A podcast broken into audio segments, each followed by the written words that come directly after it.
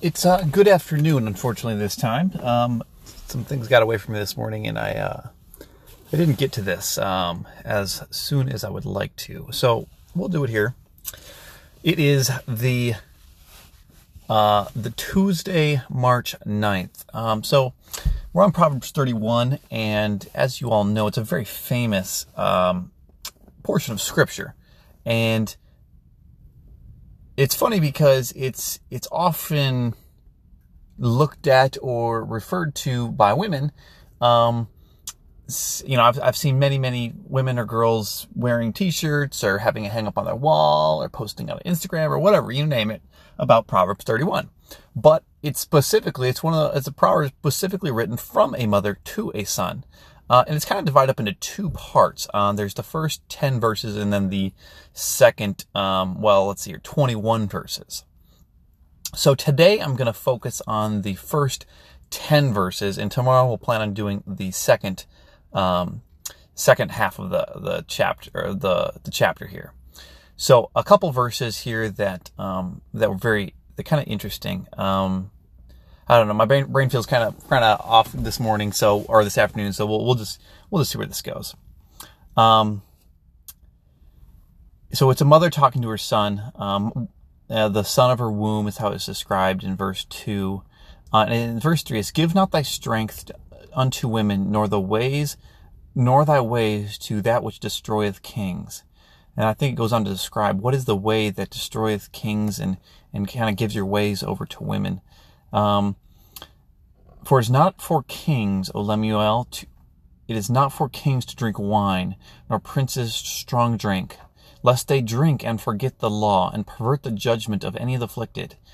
Um, it's it, it's saying, hey, you know what? If you want to mess up your mind, go drinking, and you're going to make some bad judgments when, and let's give a couple examples. When when when is strong drink applicable? Give strong drink unto him that is ready to perish. You know, I don't know. Most people aren't ready to perish, but it could be used as a painkiller. That's often how it's been used historically.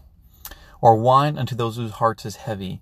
Let him drink and forget his poverty and remember his misery no more. And then it goes on to describe, encourage Lemuel to, um, of what to do.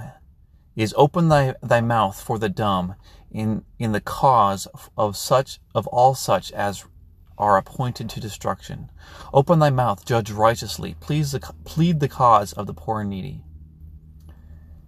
Is there it is. That's that's the first half of the verse. Half half there. We'll get to the second half um, tomorrow, and ideally in the morning we'll be a little bit better shape tomorrow. Um, but it's interesting, interesting uh, li- hearing this and having it described. Um, and important to remember hey, you know, as a king or anyone in authority, and pretty much anyone has some authority, almost anyone does, um, to open your mouth for the poor and needy, um, judge righteously, plead the cause of the poor and needy. Um, don't be dr- given to strong drink unless you're tr- looking to have perverted uh, perverted ways that may hurt the poor and needy um, and listen to listen to what you're taught. Um, it's it's important to hear and receive instruction. And uh, one of the best places to find that is obviously the scriptures, the Bible itself, um, but also parents. Um, God gave you a pair of parents, ideally. Um, and you know what? If that's not the case, there's God has given plenty of instruction in the Bible. But those are some interesting things I had jumped got there from the first first kind of half of uh, Proverbs 31. We'll get the second half about the um, virtuous woman tomorrow, and that should be fairly interesting, I think.